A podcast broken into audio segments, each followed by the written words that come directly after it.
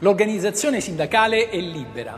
Ai sindacati non può essere imposto altro obbligo se non la loro registrazione presso uffici locali o centrali, secondo le norme di legge.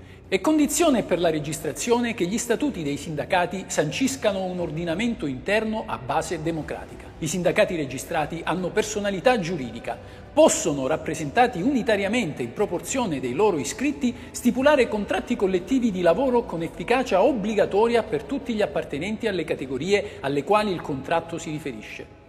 Chi è alle dipendenze di un'azienda è portato a ritenere che se mai dovesse sollevare contestazioni contro il proprio datore di lavoro o peggio ancora fargli causa potrebbe subire ritorsioni, discriminazioni o in ultima istanza un licenziamento. Tutte queste paure sono state mitigate dalla nostra Costituzione che introduce una serie di libertà e diritti del lavoratore liberandolo dal gioco della soggezione al potere gerarchico. Il dipendente, pur dovendo al proprio capo fedeltà e obbedienza, come giusto che sia, non per il compiacimento di quest'ultimo, ma per il bene della produzione e quindi dell'economia nazionale, è titolare di inviolabili diritti sanciti in gran parte dallo Statuto dei lavoratori, ma che trovano tutti nella Costituzione il loro architrave. Il primo di questi è la libertà sindacale a cui è dedicato l'articolo 39.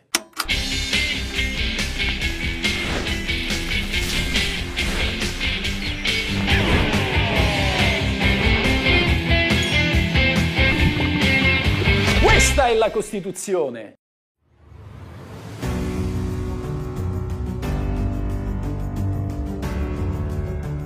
L'articolo 39 della Costituzione riconosce due libertà. Da un lato la libertà del lavoratore di aderire a qualsiasi sindacato o di non aderirvi affatto, senza che vi possa essere alcuna imposizione da parte dello Stato o discriminazione da parte del datore di lavoro.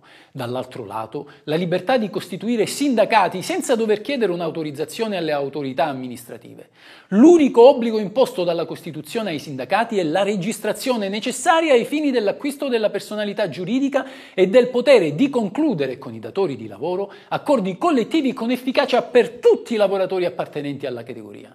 In verità la norma è rimasta inattuata, non essendo mai stati istituiti gli uffici locali o centrali presso cui predisporre i registri per l'iscrizione dei sindacati, ragion per cui la giurisprudenza ha comunque riconosciuto ai sindacati, anche se non registrati e quindi operanti come enti di fatto, la personalità giuridica e la capacità di concludere i contratti collettivi nazionali di lavoro, i cosiddetti CCNL applicabili a tutti tutti i lavoratori, anche a quelli non iscritti al sindacato in questione.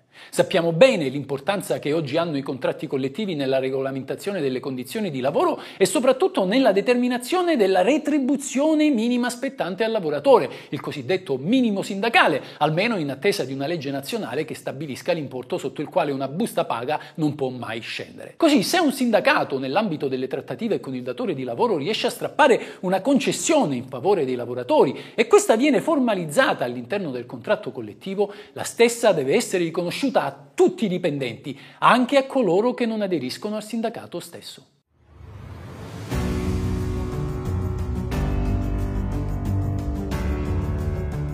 Quando l'articolo 39 parla di libertà sindacale si riferisce solo a quella dei lavoratori dipendenti e non anche ai datori di lavoro. Difatti tale norma si inserisce nella parte della Costituzione che va dagli articoli 35 e 40 dedicati alla tutela del lavoro. Ciò però non toglie che gli imprenditori possano avere delle proprie rappresentanze sindacali, così come del resto avviene di norma.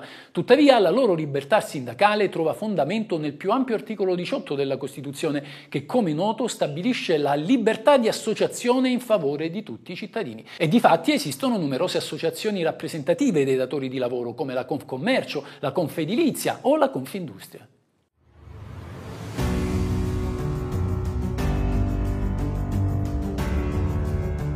L'articolo 39 nasce anche come reazione al regime fascista che aveva cancellato completamente la libertà sindacale. All'epoca esisteva infatti un unico organismo sindacale di natura pubblica ad appartenenza obbligatoria per ciascuna parte contraente, sottoposto peraltro a controlli statali molto penetranti. Si trattava quindi di strumenti verticistici imposti dalla volontà dello Stato.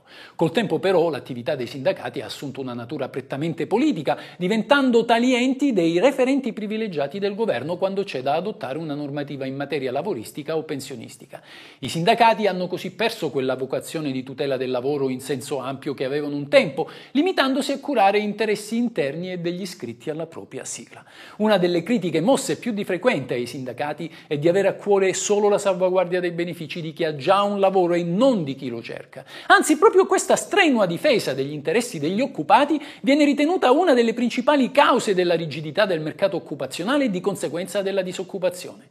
Una normativa più duttile potrebbe garantire il lavoro a una platea più ampia della popolazione, venendo incontro alle esigenze dei datori di lavoro, spesso schiacciati tra il rischio di una vertenza sindacale e una insostenibile pressione fiscale, cioè il cosiddetto cuneo fiscale. Oggi assumere un dipendente non è solo un onere economico, ma anche un rischio elevato che spesso è alla base dei fallimenti. Un giudice ha infatti il potere di determinare a propria discrezione l'ammontare del risarcimento dovuto in caso di licenziamento illegittimo. Un potere che il Jobs Act aveva limitato, fissando un tetto massimo all'indennizzo, ma che la Corte Costituzionale ha poi bocciato, restituendo alla magistratura l'autorità che le era stata tolta.